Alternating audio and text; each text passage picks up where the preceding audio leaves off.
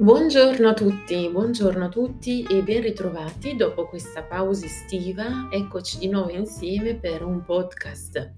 Un podcast sempre con voi e questa, quest'oggi vi voglio parlare di un evento molto importante legato alla data dell'8 settembre.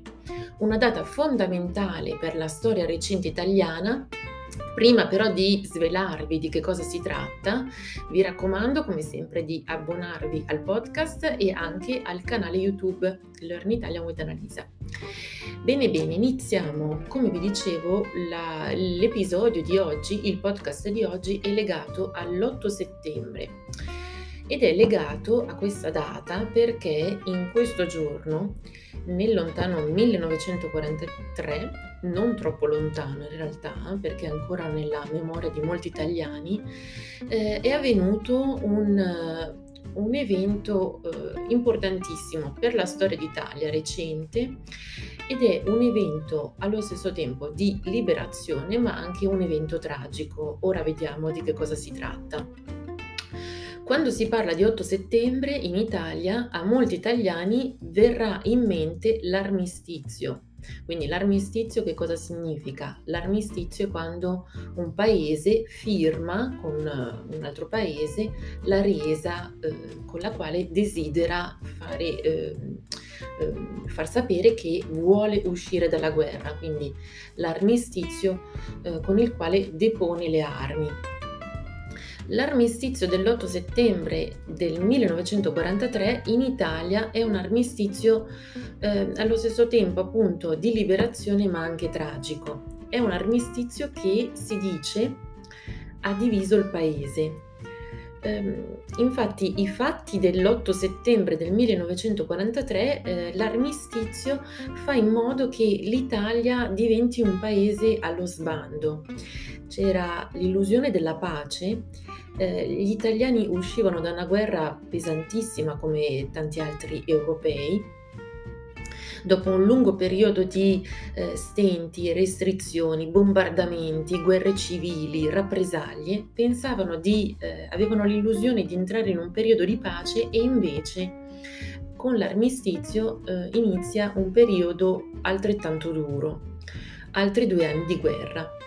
Beppe Fenoglio, che è stato un grandissimo scrittore del XX secolo italiano, nel suo eh, magnifico Primavera di bellezza, che è uscito nel 1959, lui stesso era un partigiano, racconta come l'8 settembre ehm, sia stato un vero caos e lo racconta dal punto di vista di un soldato.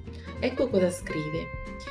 E poi nemmeno l'ordine hanno saputo darci di ordini ne è arrivato un fottio, tantissimi vuol dire, ma uno diverso dall'altro e tutti contrari. Resistere ai tedeschi, non sparare sui tedeschi, non lasciarsi disarmare dai tedeschi, uccidere i tedeschi, autodisarmarsi, non cedere le armi.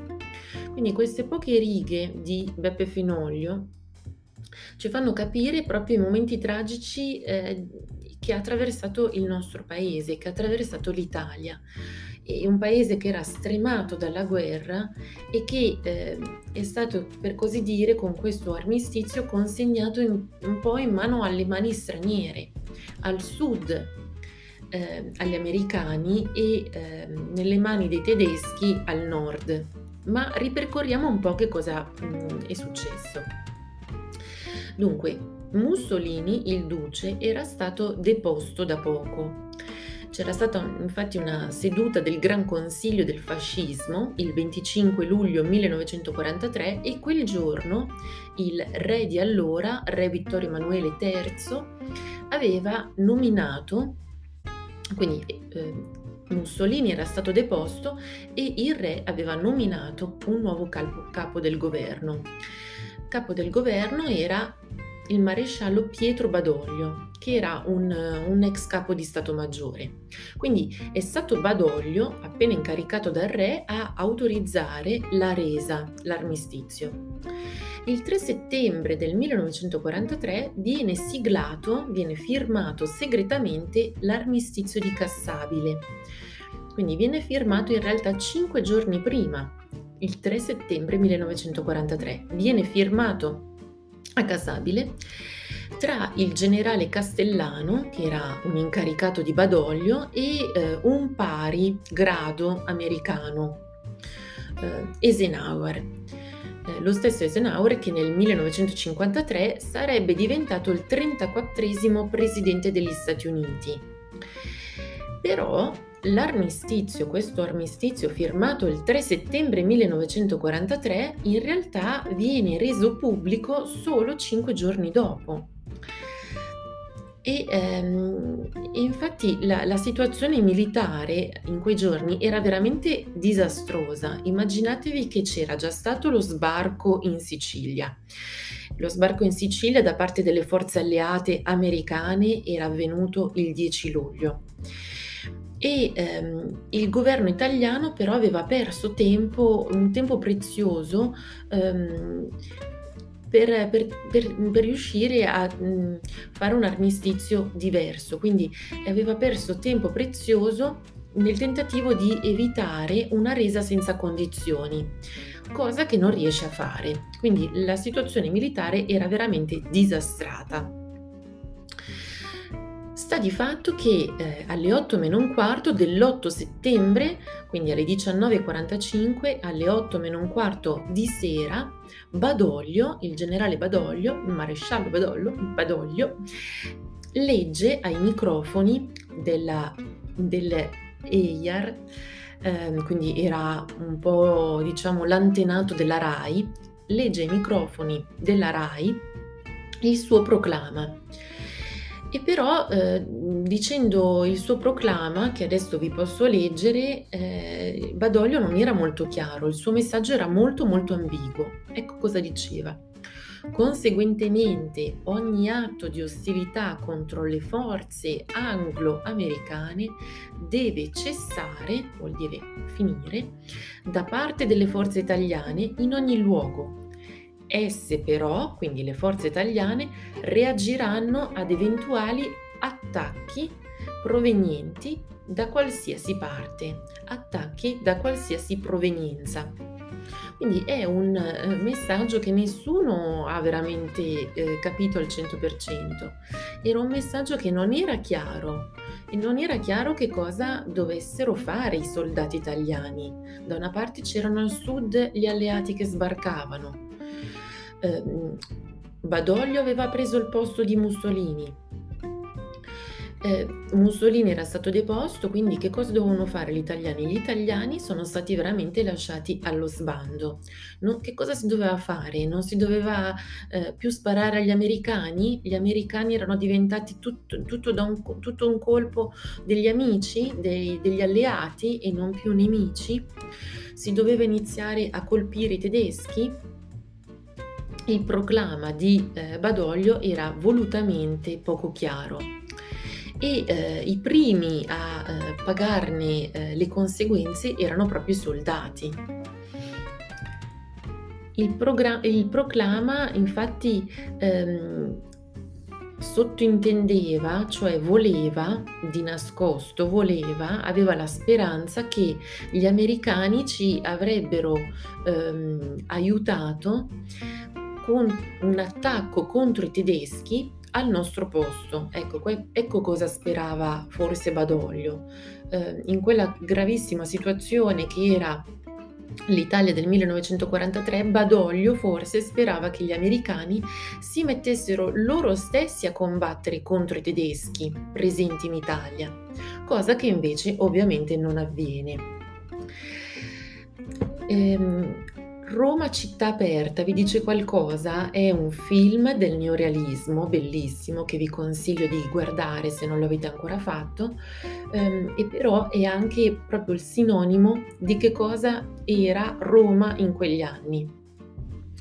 Roma città aperta che significa? Significa che la capitale, Roma, era stata abbandonata da tutte le eh, autorità del paese. Infatti, cosa succede? All'alba del giorno 9 settembre, quindi l'indomani del, dell'armistizio, avviene una notizia che ha dell'incredibile. E la notizia è che Mhmm, rispetto secondo uhm, secondo questa notizia, dopo un'avanzata delle truppe tedesche verso Roma, il re, quindi Vittorio Emanuele III, la regina, Badoglio, che era stato incaricato dal re nuovo capo del governo, e alti uhm, altri, mhmm, uhm, esponenti dello Stato Maggiore italiano, fuggono, cioè scappano da Roma, abbandonano Roma, Roma la capitale, e eh, tentano di scappare dal paese. Si fermano a Brindisi. Brindisi è una piccola città della Puglia, della regione Puglia, che per qualche mese diventa eh, la sede degli enti istituzionali, diventa un po' diciamo capitale d'Italia amministrativa in quel eh, periodo caotico però nessuna misura era stata eh, presa per difendere eh, la capitale. L'esercito era completamente lasciato allo sbando, vuol dire completamente lasciato senza ordini.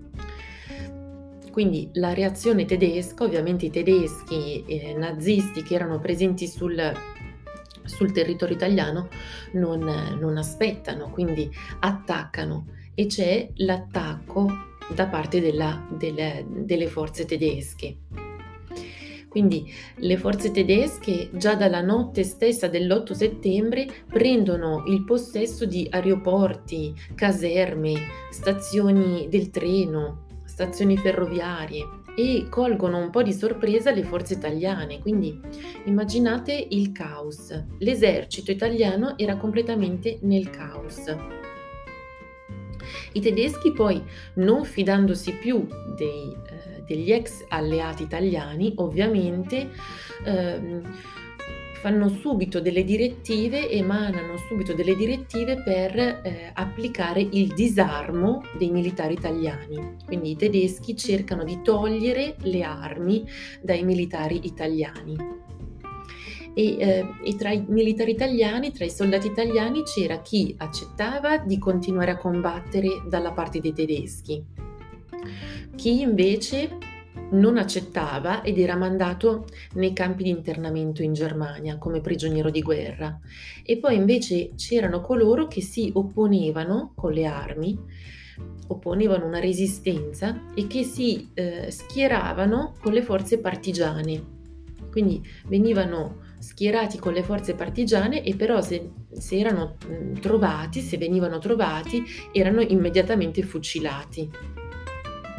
Oppure ecco, erano impiegati nei campi di lavoro eh, sul posto oppure nel, nel resto del, dell'Europa occupata dai tedeschi e per i civili, anche per la popolazione civile, le cose non, non erano molto meglio, no? perché eh, l'Italia eh, era già abituata a vedere i prodotti alimentari razionati durante tutta la guerra, durante i tre anni di guerra precedenti. Però dal, dall'8 settembre le cose forse vanno ancora ancora peggio. Eh, perché? Perché il mercato nero eh, in qualche modo non forniva eh, gli, gli, alimenti eh, necessari. Eh, I nazisti, gli occupanti nazisti facevano requisizioni di ogni genere, cioè prendevano ogni tipo di ehm, alimento e poi bloccavano la distribuzione di benzina, la, eh, bloccavano la distribuzione di carburante. Quindi il risultato è che c'erano eh, mancanze di tutti i generi che andavano dai prodotti per, per mangiare ai prodotti per lavarsi, dal sapone all'abbigliamento ai prodotti per nutrirsi. Quindi immaginate, ecco, ehm, in questo momento da una parte viene, viene salutato come l'armistizio che libera dal nazifascismo, però dall'altra in realtà molti italiani e molti storici italiani mm, quasi preferiscono parlare più di guerra civile, perché infatti la popolazione che aveva avuto la speranza l'illusione che la guerra fosse finalmente finita dopo tre anni, ecco di, di fatto non era così. Infatti il conflitto, la guerra, si è trascinata ancora fino alla primavera del 1943. Quindi ancora lunga e poi con l'aggravante di una guerra civile, perché c'erano veramente le formazioni partigiane e poi coloro che erano eh, voluti restare eh, alleati di Hitler. E lo stesso Mussolini, Mussolini che fine fa? Allora, il Mussolini il 23 settembre del 1943 eh, viene liberato che era stato imprigionato, quindi viene liberato dai nazisti e eh, proclama la Repubblica di Salò. Salò è una piccola città sul lago di Garda, quindi ripa- eh, proclama la Repubblica di Salò e tutti coloro che erano per fascisti e nazisti ehm, hanno, un nuovo, hanno una nuova autorità, Mussolini con la Repubblica di Salò mentre i partigiani eh, danno il via a quella che è stata chiamata la guerra di liberazione. Quindi il Comitato di Liberazione Nazionale partigiano viene fondato eh, a Roma il 9 settembre 1943 e, ehm, e così inizia eh, la guerra partigiana. Quindi in realtà l'8 settembre allora, viene festeggiato anche a volte proprio come festa nazionale, però eh, questa storia, una storia di, tragica comunque, eh, ci fa capire che eh, la realtà è molto molto più ambigua. Bene, spero di non avervi ehm, così eh, reso troppo tristi con il racconto di questo episodio italiano, però è un episodio della storia recente che è particolarmente importante. Vi do appuntamento prestissimo per altri episodi podcast, non dimenticate di abbonarvi, grazie, ciao!